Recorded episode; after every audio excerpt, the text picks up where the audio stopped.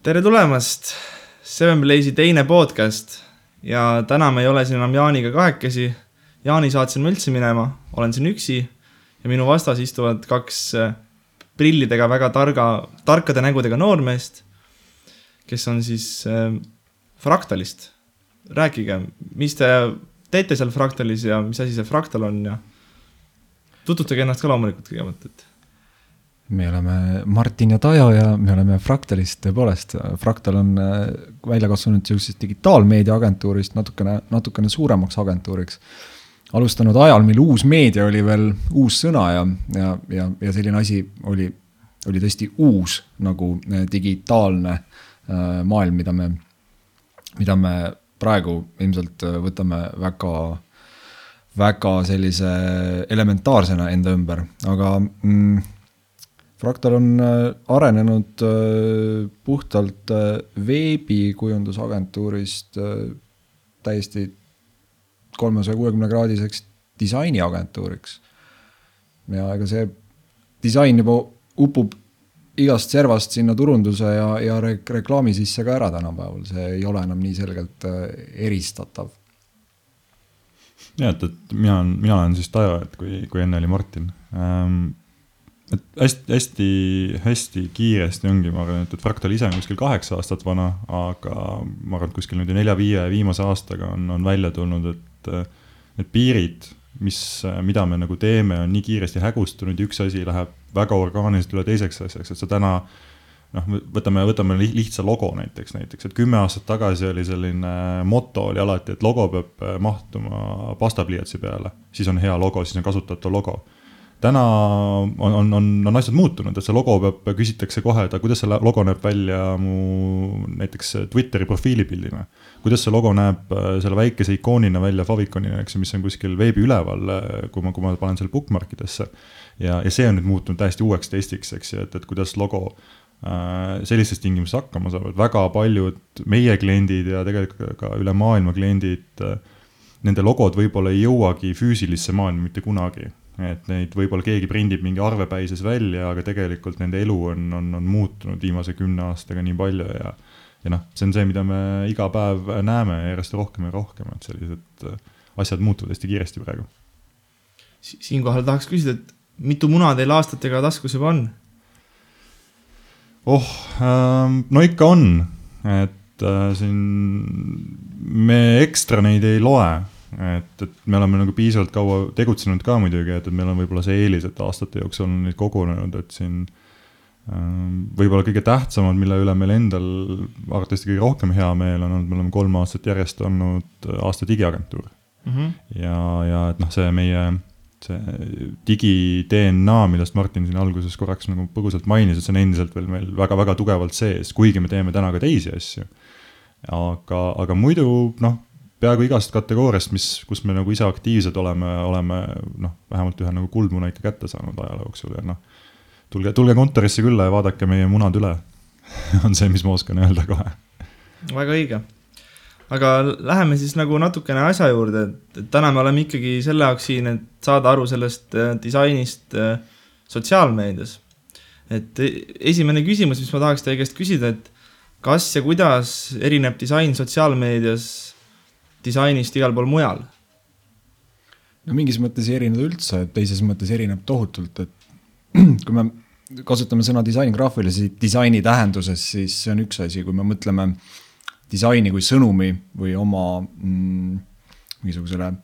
turunduslikule eesmärgile suunatud äh, pildimaterjali valikut, kui seda kui di disain, et me disainime sõnumit, siis, äh, siis võib-olla seal on natukene nagu noh, teised nüansid mängus. aga üldiselt klassikalised reklaamireeglid kehtivad, kuid äh, noh, sotsiaalmeedia annab oma teatud, äh,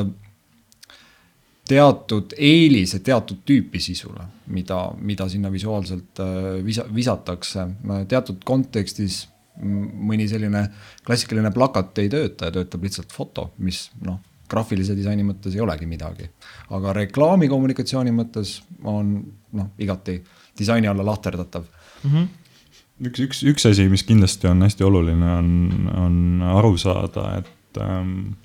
et kui sa ise sotsiaalmeedias igapäevaselt nagu ei käi või ei tegutse või, või kuulud sellisesse äh, väikeste inimeste klanni, kes, kes ütlevad, et, et vot mul põhimõtteliselt Facebooki ei ole või ma Instagrami ei kasuta siis äh, võid ära unustada nagu selle, et ka sinna midagi disainida, sest et sa ei taju seda keskkonda, sa ei tunneta seda taustsüsteemi, sa ei saa aru, milline konkurents seal valitseb, mis töötab, mis jääb silma, mis ei jää silma. minu jaoks on sotsiaalmeedia, eriti nüüd viimastel aastatel äh, hästi sarnaseks muutunud kuidagi imelikul kombel äh, äh sellise trükidisainiga või trükiste disainiga, kus on hästi-hästi äh, palju selliseid igasuguseid reegleid ja, ja tehnilisi nõudmisi ja et noh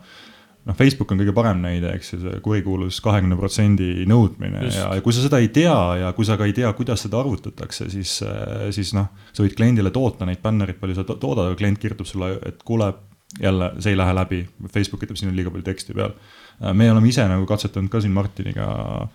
erinevate asjade jaoks, et noh, aga näiteks see, et, et kuidas Facebook näiteks kompresseerib pilte et noh, punase taustaga pilte ei ole mõtet nagu väga tihti Facebooki panna, sellepärast et Facebooki JPG algoritm sööb selle lihtsalt ära ja tuleb meeletult mürane pilt ja. ja nii edasi, nii edasi, nii edasi, et, et, et ilma nende nagu sihukeste peenete tsunfti teadmisteta on, on mõnikord väga raske nagu seda disaini teha, et, et sa võid tulla veebimaailmast või, või trükitaustaga või reklaamitaustaga olla. aga kui sa nagu ei mõista seda audientsi ja seda konkurentsi ja sa ei mõista neid tehnilisi teadmisi, siis sa no see läheb alguses väga-väga-väga raskeks, et sa pead sellega tegelikult nagu sama palju kursis olema, kui, kui trükimaailmas sa pead kursis olema, et kust, kust lõigatakse, kuidas asju värvitakse, mis värv on must ja mis värv on nagu selline õige must ja nii edasi. et, et see on kuidagi nagu, ma ütlengi, et mingit nagu sellist lihtsat manuaali kuskil ei ole, et nüüd tasapisi hakkad õppima, lugema, uurima, katse-eksituse meetodil katsetama. Õnneks nagu see katsetus on mõnikord odavam, kui trükkida tuhat valet värvi visiitkaarti. aga sellegipoolest, et et äh, on, on valdkondi, kus reegleid on oluliselt vähem ja töö, tööd on natukene selles mõttes nagu lihtsam teha. ma ei tea, kas te olete tähele pannud, aga meie oleme oma praktikas avastanud seda, et isegi kui sul on mingisugune, teed näiteks Coca-Cola pudelist pildi ja seal on see Coca-Cola logo või mingi kiri peal, siis see läheb ka täpselt samamoodi kahekümne protsendi reegli alla mm. -hmm. et on olnud selliseid praktikaid ja siis vahest oledki niimoodi, et oledki Facebookiga vaidled nii-öelda, et et kas mm -hmm. see, kas see on tekst või see ei ole tekst mm. -hmm. et, et ja, ja tulemusi on kahesugused, vahepeal on läinud läbi, vahepeal ei ole läinud läbi jah, seal on veel endiselt on see inimfaktor on vahel, et, et, et kui keegi suudaks nagu, kui nad teeksid sellest roboti, siis keegi kindlasti mõtleks selle roboti üle ja eks neid selliseid natukene läbipaistmatud reeglid sünnitavad ka vandenõuteooriad, eks, et ma olen siin ka lugenud, kuidas väidetakse, et kui sa paned piisavalt palju raha sisse, siis, siis kuidagi nagu reeglid natukene lähevad nagu, nagu lihtsamaks. see on kusjuures tõsi, et kui sa teed äh, suure summaga boost'i, siis ta lükatakse üldiselt laivi, et mm, -hmm. et mhm. see on nagu tehnika, mida saab ära kasutada, aga, aga noh, siin peaks jälle nagu küsima, et kuidas see nagu visuaalselt on, et kui on, kui ongi ühe postri peal nagu sotsiaalmeedias üle kahekümne protsendi teksti, et kas see siis nagu, võib-olla see ongi, võib-olla see on õige, et on niisugune väike piirang nagu ees no eks Facebook nagu, me, me väga nagu sisse ei näe, mida nad seal mõtlevad ja mis mm -hmm. nende nagu sellised suunad on, aga eks nad ise tunnetavad ka väga hästi aru, et, et neil on täna ikkagi kõige suurem probleem on see, et, et kui nad nüüd äh, vaatavad oma sellist keskmist kasutamist ja selle kohta on siin nüüd ka hiljuti nagu mitu lugu olnud, siis äh, inimesed enam ise nagu väga content'i ei loo, et või noh, see jääb vähemaks, et selles mõttes, et see, et, et nüüd näiteks äh, see pilt, mis nüüd äh, me siin enne selle saate algust äh, tegime, see läheb, noh, võib-olla Instagrami läheb, aga Facebooki nagu enam keegi naljalt midagi nagu originaalselt üles ei pane. ehk siis äh, nad peavad väga jõuliselt kontrollima seda, et see ei muutuks selliseks suureks, suureks reklaamikanaliks ainult, mida mm. keegi ei taha kasutada. ja kui noh, loomulikult suur tekst töötab väikse teksti keskel palju paremini, aga, aga kui seda reeglit ei oleks, siis arvatavasti meil oleks terve nagu feed oleks täis neid asju see on just hea tähelepanek, et see selline tekstikeskne võib-olla ütleme klassikalises mõttes plakat, mis on lihtsalt äh, JPG-na sinna mm, sotsiaalmeedias üles visatud. see ei mõju hästi, ta kogu, ütleme, Instagram on ilmselgelt äh, pildikeskne maailm ja niipea, kui sa näed seal ühte sellist tekstiga, graafilise tekstiga vormistatud mm, -hmm. vormistatud pilti, siis ta mõjub kohe nagu kole võõrkeha. ka Facebookis tegelikult feed'i vaadates torkavad need sellised äh, graafikad tihedad, värvilised objektid halvas mõttes silma. ma toon väikse paralleeli ajakirjadega, klassikaliste ajakirjadega, mida võib-olla keegi veel mäletab, et sellised asjad on olemas. kvaliteetsetes disaini ja moeajakirjades ei, ei ole mitte kunagi olnud ühtegi reklaami, mis oleks väiksem kui terve lehekülg. Ei ole sellist kuulutu-, noh, väikseks kuulutuseks äh, lõikamist. no Eesti ajakirjad ei ole seda kunagi saavutanud, ka disaini ja moeajakirjad on olnud alati selle lõksus, et äh, meie reklaamikäibed on oluliselt väiksemad äh, ja reklaami ostjad ei saa endale lubada igaüks tervet lehekülge, aga mida see tagab, see tagab natuke sellist kvaliteetsemat, ühtsemat pilti. ilusam, ilusamat tervikpilti. ja kui sellest kvaliteedist rääkida, siis ma olen tähele pannud, et äh, meie taskutes olevad telefonid suudavad teha imehea kvaliteediga pilti. meil on tegelikult äh, justkui ülilihtne toota, jätma, noh, jätame kõrvale need Taavi poolt mainitud tehnilised probleemid, mis kaasnevad ühe sotsiaalmeedia reklaamiga. meil on tegelikult väga lihtne toota kvaliteetset visuaalset materjali aga ka selle tehniliselt kvaliteetse visuaalse materjali sees tuleb tegelikult mõelda ka nagu kommunikatiivselt kvali-, kvaliteetselt, ka noh, ka see, kui ma teen siin praegu pildi, ei tähenda, et ma saaksin nii hea pildi, kui teeks üks fotograaf, kes tuleb ja sätib võib-olla veidikene valgust ja võtab selle vaatenurga kuskilt teise nurga alt. ja ka see on koht, mis äh, sotsiaalmeedias tegelikult väga tugevalt välja paistab, kui sa vaatad erinevate noh, Instagram näiteks, eks ole, kui sa vaatad Instagramis erinevate brändide visuaalset materjali, siis sa näed, kui kui überkvaliteetsed on nende pildid, need on väga hoolikalt valitud, neid tehakse täpselt sama, sama hoolikalt, kui tehti vanasti ühte välireklaami või ühte, ühte, ma ei tea, foto, photoshooting ut, eks. jah, muidugi need brändid, mida ma siin praegu ette kujutan, on, on tõenäoliselt kas mingisugused moebrändid või mingisugused füüsilise tootega tegelevad brändid ja neil on, mida pildistada. asi läheb palju keerulisemaks siis, kui me räägime ainult teenustest ja kuidas re reklaamida teenust või midagi, mida ei ole füüsiliselt võimalik katsuda.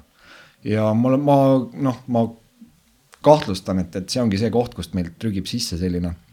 selline võrdlemisi noh,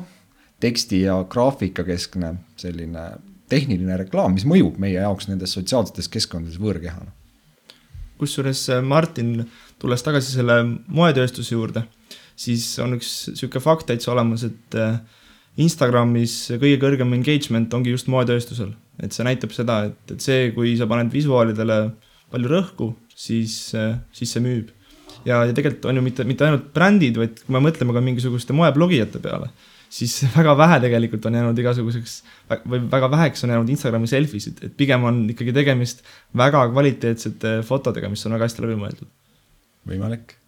kuigi ka see äh, ennastarmastav äh, sihuke nartsissistlik selfie ei ole ju kuhugi kadunud, et äh, kui me kuhugi fitness maailma sukeldume või moemaailma tegelikult, moemaailma sellisesse tarbijapoolsesse mm -hmm. vaatenurka, siis me näeme ka seda väga palju ja,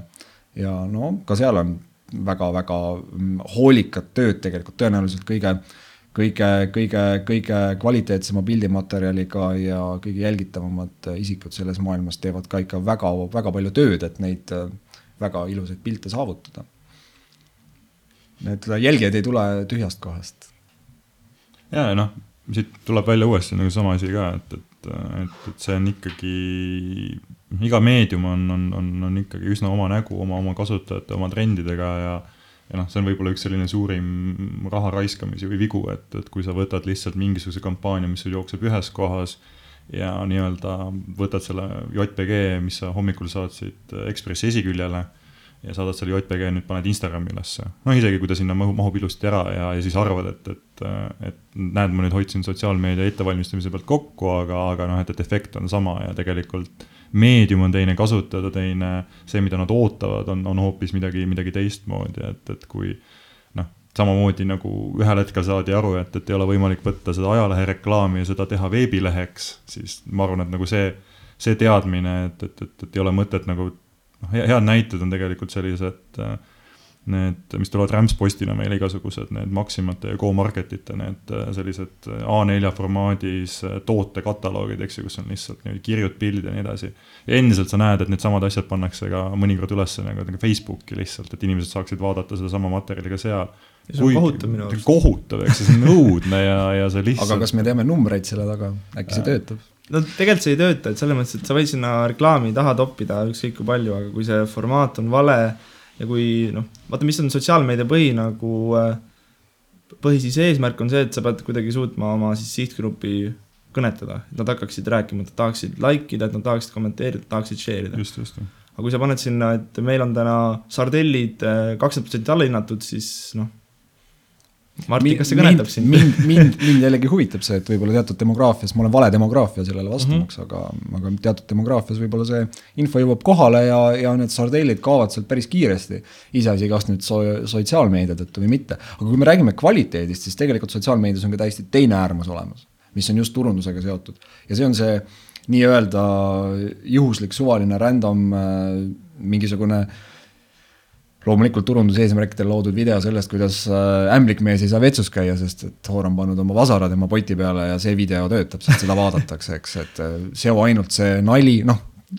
klassikalised hea reklaamireeglid, eks ole, et see haaraks sind, et see oleks kuidagi äh, kas ta oleks naljakas või ta, või ta võtaks kaasa mõtlema, klassikalised reklaamireeglid kehtivad samamoodi nende selliste madala kvaliteediliste videote puhul lihtsalt see kvaliteet ei ole enam oluline, kuna see mõjub nagu selline ehe mm, kodukootud klipikene mm -hmm. ja noh, see on siin nüüd see teine koht, kus tegelikult halb disain töötab. noh, ehk siis tegelikult on asi hästi disainitud, sest et ta töötab. Äh, no kolmas sihuke huvitav kategooria, mida turunduses kasutatakse, on, on igasugused motiveerivad tsitaadid või mõtlema panevad tsitaadid, mis on minu jaoks alati tekitanud hämmingut, et äh, vahepeal oli üks laine, kus, kus oli ka väga palju äh, Äh, uudisartikli viiteid, äh, mis jätsid alati kõik otsad kuidagi lahti, lõpetades äh, pealkirju sõnadega and you won't believe what happened next. mis siis ilmselt tõenäoliselt teatud perioodil töötasid ja, ja, ja toimisid väga hea klikimagnetina, aga vot siit tulebki välja see sotsiaalmeedia selline üks nagu teine olemus ja see on see, et see on kogu aeg muutumises. tänased lained, tänased võtted on homseks väga palju vananenud. nii juhtus ka selle ja sa ei usu, mis juhtus järgmiseks eh, kliki, klikimagneti pealkirjaga, mis on tõenäoliselt praeguseks kasutu, eks. et neid tööriistu peab kogu aeg ümber mõtlema ja vaatama, et mis, mis siis nüüd haaraks. ma ei tea, kuidas, kuidas on teil, Ailar, kogemust sellise äh, viraalse, vanasti kutsuti teda viraalsuseks, viraalse video kasutamisega, on teil sellega mingisuguseid no,? video engagement selles mõttes on täna Facebookis kõige kõrgem, eks ole, postituste tüüpidest et, et see on sellepärast, et kuna Facebooki eesmärk on oma kasutajaid hoida seal nii kaua kui võimalik, ehk siis nad peavad suutma Youtube'ile konkurentsi pakkuda ja sellepärast juba orgaaniliselt nagu Facebook toetab videosid päris hästi. aga kui ma mõtlen nagu mingit meie sihukest, mis oleks vir viraalseks näinud mingi videoasi, siis mul praegu nagu midagi, midagi küll nagu pähe ei löö, aga vaata näiteks, kui mõelda globaalselt, siis Volvo on teinud minu arust päris häid nagu siukseid videoasju, mis on nagu mm -hmm ja need on levinud ja need on levinud tänu sotsiaalmeediale mm, isegi siis, kui nad ise ei ole tegelikult äh, host itud sotsiaalmeedias, aga sotsiaalmeedia on see, mis seda, eks ole, levitab see on üks, üks huvitav asi on veel, et, äh, et, et mis, mis võib-olla nagu Eesti turul on äh, hästi, kui, kui mina, mina vaatan nagu Eesti turgu, Eesti sotsiaalmeediat ja kuidas siin nagu seda turundust tehakse, siis väga paljud nagu sellised probleemid, millest me võib-olla täna, täna niimoodi siit-sealt puudutame, tulevad ikka veel sellest, et ähm, Äh, see kuidagi, sotsiaalmeedia on jäänud äh, Eestis veel kuidagi selliseks äh, nagu vaeslapse rolli või, või seda ei võeta tõsiselt võib-olla. et noh, mul on hea paralleel tuua, et, et kuna me oleme nagu siin, Fractal on kaheksa aastat vana, aga et me oleme, noh, me oleme siin enamus nagu kuskil juba üle kümne aasta tegelenud nende asjadega. kunagi oli veebilehtedega täpselt sama küsimus, et, et veebileht oli selline kõige esimene Õhtulehe veebileht, tehti selle jaoks äh, et need artiklid, mis lehte ei mahtunud, need saaks kuhugi panna. Ja siis tehti lihtsalt online'i tehti Õhtulehe versioon, et, et noh, niimoodi veebileht algas, see oli alati selline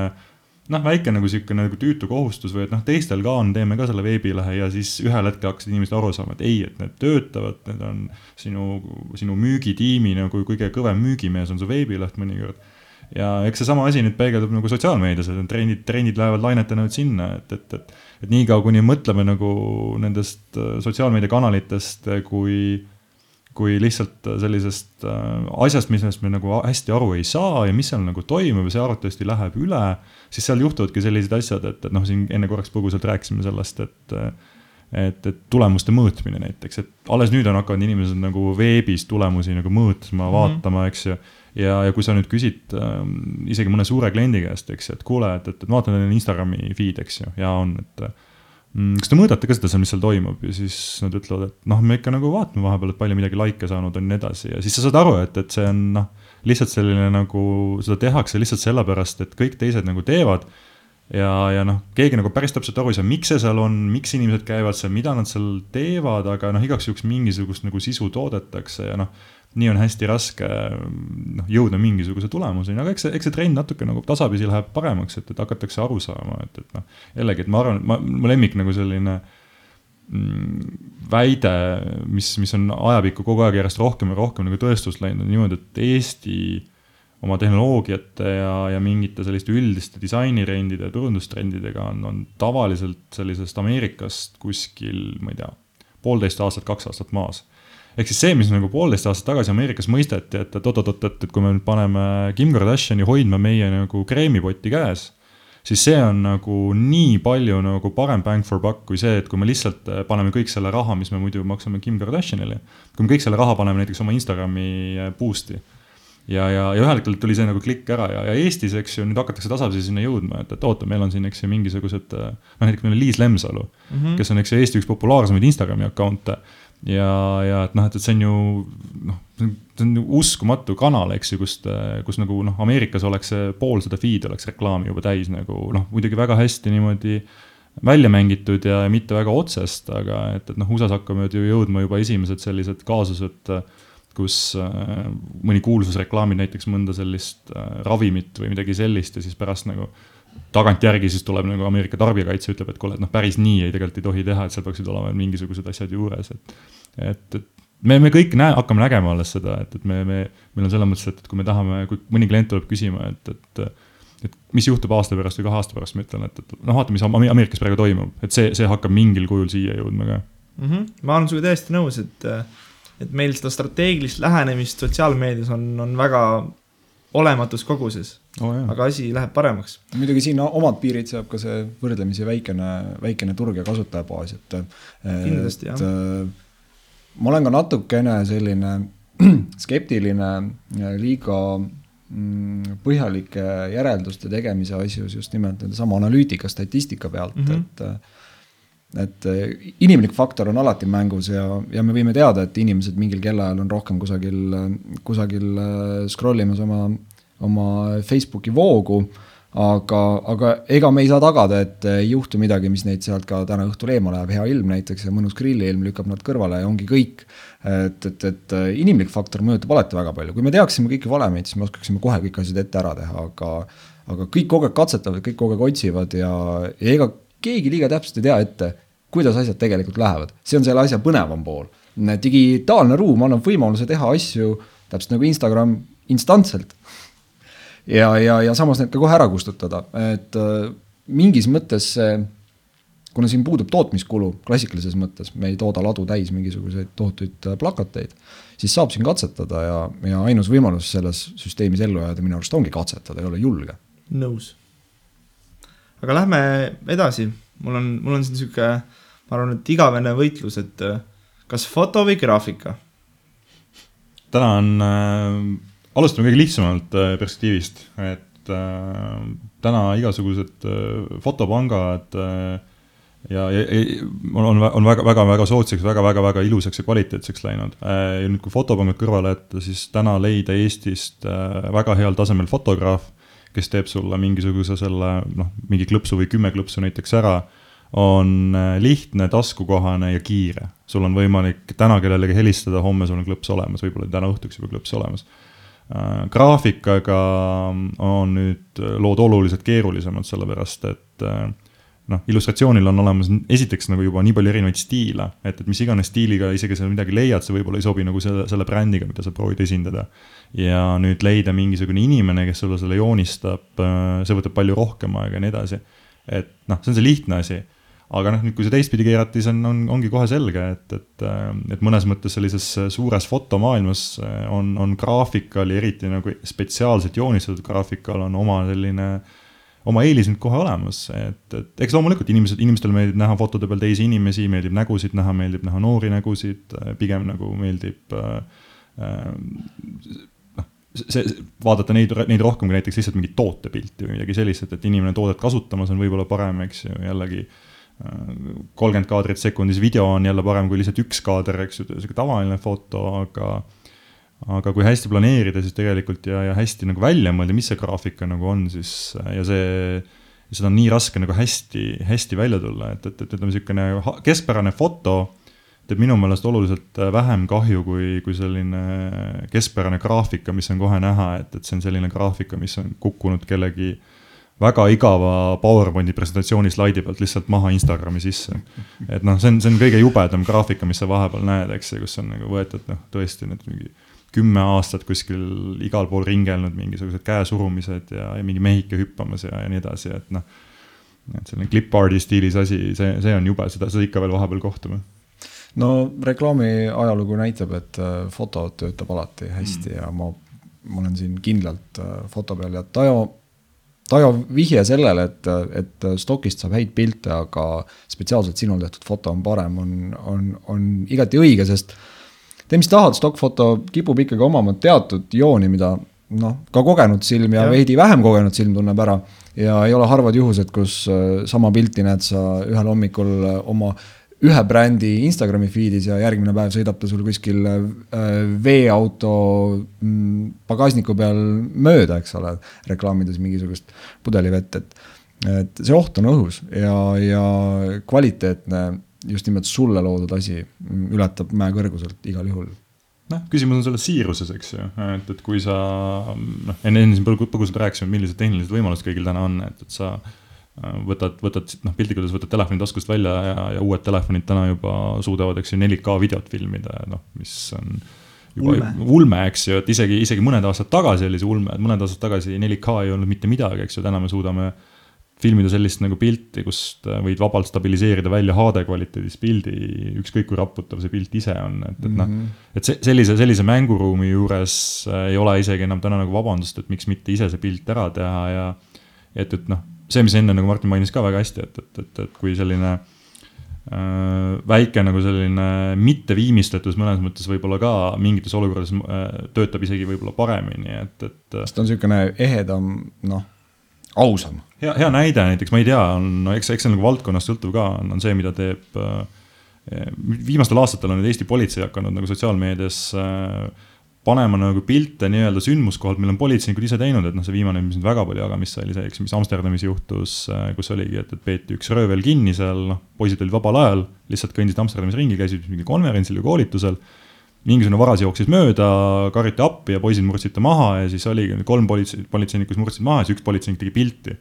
ja siis see pilt pandi ülesse ja noh, telefoniga tehtud pilt, aga, aga siiras, vahetu, noh ütleme, kasutades nagu selliseid peeneid, peeneid termineid, siis noh, nii on-brand kui võimalik, eks ju, ja, ja noh, töötas imehästi selle asemel, et et, et pärast teha mingisugune fotolavastus või leida mingisugune ilus paraadfoto mingisugusest nendest politseinikest, kes seal oli, et, et noh. eks seal töötab ka nagu natukene selline vahetus ja selline asi, aga et, et see on võib-olla sihuke asi, mida ma igatsen ka, et see on võib-olla teine pool sellest sotsiaalmeedia turundusest, millest me veel ei ole rääkinud ja see on see kulisside taguse maailma avamine, me siin tegime enne ka pildi sellest, kuidas äh, poistel olid juba klapid peas, eks. Äh, juurdepääs igasuguste brändide, teenuste loojate, toodete loojate telgitagusesse on, äh, on see, mis on ka väga-väga haarav ja noh, aitab siis tugevdada mingisugust brändi imagot või, või, või mingisugust teenuse olemust, et olgu ta siis kasvõi see, et näidata, et need meie selle virtuaalse ainult digiruumis eksisteeriva teenuse taga on tegelikult reaalsed inimesed, kellele meeldib ka aeg-ajalt nalja teha ja lõbutseda või, või, või siis tõesti näidata, et sinu sinu kanga tootmine toimub kusagil väga ökoloogiliste printsiipide järgi ja, ja neid ausa kaubanduse põhimõtteid järgides, eks, et. Need võimalused avada seda maailma ja toetada oma toodet või teenust on, on ka vaja sotsiaalmeedias hästi ära kasutada ja siin see ehedus toimib kindlasti, kindlasti, kindlasti väga-väga hästi. no igal juhul, mida iganes sa teed sotsiaalmeedias, see pilt peab kandma ikkagi mingisugust kommunikatiivset eesmärki, et, et, et lihtsalt kaunis mäefoto ei mm, pruugi öelda mitte midagi, eks ole, aga, aga jällegi mingis kontekstis, kui seal nüüd nurgas on üks väike jalgrattur, siis ta juba hakkab mingeid äh, kellukesi helistama teatud seltskonnal, kes tahavad osta neid äh, ilusaid rattarõivaid näiteks, et äh, kui me siin vihjame mõnele suurele brändile, mida tõenäoliselt mina ja Ailar teame, et noh, nii lihtne see ongi, kõik peab kandma ikkagi eesmärki. Ehm, läheks siit võib-olla mingite näpunäidete juurde nagu, et äh, ma võib-olla teeks ise otsa lahti, et kas te sihukesest asjast nagu canva.com olete kuulnud midagi? ma olen isegi vist kunagi proovinud seda. et see, see on nagu minu sihuke esimene soovitus, et kes, kes nagu ise põlve otsas tahab proovida asju natukene ilusamaks teha sotsiaalmeedia jaoks, siis kanna.com on koht, kust tasub alustada. et see on nagu väga lihtne, isegi ma arvan, et äh, Martin, sinu vanaema saaks sellega hakkama. Et, et see on tõesti, see on tõesti väga lihtne ja, ja ta ei maksa ka eriti midagi, et kui sa tahad, siis saad sealt osta mingisuguseid äh, lisatuuning elemente, mida mobiilidele juurde panna. eks üldiselt... ma nädalavahetusel lasin järgi proovida ja annan sulle teada, kuidas läks teeme nii. mis, mis teil endal nagu, mis? kõige parem on õppida professionaalidelt, ehk mm. vaadata, kuidas mingeid asju tehakse, natukene analüüsida, mõelda läbi seda, võtta lahti mõne brändi Instagrami feed ja vaadata, mida on sinna pandud, kuidas see Haid tervikpilt, kuidas see tervikpilt mõjub. ma arvan, et head näited on kindlasti igasugused äh, moebrändid, ma äh, usun, et ükski neist ei flopi selles osas mm. -hmm. suured tarbe, tarbekaubabrändid, spordi, spordirõivad kindlasti, noh, kus on suured turunduseelarved, neil on alati aega ja raha, et panustada sellesse kvaliteeti, et neil on ka hästi koherentne pilt. ma enne juhuslikult vaatasin, vaatasin Instagramist äh, sihukese äh, rõivatootja nagu Everlane'i Instagrami feed'i ja ma märkasin, et kõik need pildid on, on nagu hästi sarnaselt heledad. Neil on mm -hmm. kogu aeg selline, sa scroll'id neid lihtsalt lehekülgede viisi ja nad kõik kannavad helguse sõnumit. ütleme, et filter on sama, ühesõnaga filter on sama, aga ka noh, seda kutsutakse high geeks fotograafias, et sa pildistad pilte sellises heledas võtmes ja, ja, ja noh, ka see tervikpildi osana on hästi oluline, et, et tõesti meie toode väljendab mingisugust helgust. no võib-olla mõni niisugune karusem, karusem naha või õlletoode, eks ole, jälle vastupidi, vajab seda, seda nagu tumedat, tumedat pilti. aga tervikpilt on oluline, professionaalidelt saab seda õppida et kui siin näiteid nagu tuua, siis äh, noh, mis on võib-olla alguses tundubki nagu nii hirmutav on vaadata, eks ju, kõiki neid äh, noh, kas nüüd Everlane'i või, või mingit sellist, äh, sellist, sellist suurt masinavärki, kus, kus kõik on viimase pikslini ära lihvitud ja, ja ükskõik, mida sa ise teed, tundub, et, et see ei jõua nagu ligilähedalegi. et võib-olla, võib-olla nagu üks soovitus nagu kindel näpuleide on see, et, et eriti kui äh, kui te olete nagu kuskil oma, oma nagu sellise teekonna alguses või isegi keskel ja, ja miks mitte ka kuskil juba päris, päris laineharjal, siis äh, võtta jällegi, laenata seda Martini ideed enne, et, et see katsetamise ja, ja proovimise võlu ei, ei tohi nagu ära kaduda, et, et alati on lihtsam on, on mitte teha, kui teha ja, ja noh, neid näiteid, eks ju, nüüd võtta, mis on nagu head näited, et noh, kõik, kõik, kõik väga palju nagu räägivad ja jagavad ähm, seda, mida teeb Old Spice oma, oma kampaaniatega mm, -hmm. eks ju noh, nad on ka läinud nagu selles mõttes nüüd oma produktsioonil, produktsiooni osas nagu nii kaugele, et me võime seda vaadata ja käsi kokku lüüa, aga noh, Eestis ei ole kedagi, kes suudaks sellist asja järgi teha. minu isiklik lemmik on olnud tegelikult aastaid ähm, see, mida on teinud äh, Skittles. et äh, isegi nad tegid, tegid sellist nagu täiesti üle võlli absurdi ja, erinevaid katsetusi äh, juba ammu enne Old Spice'i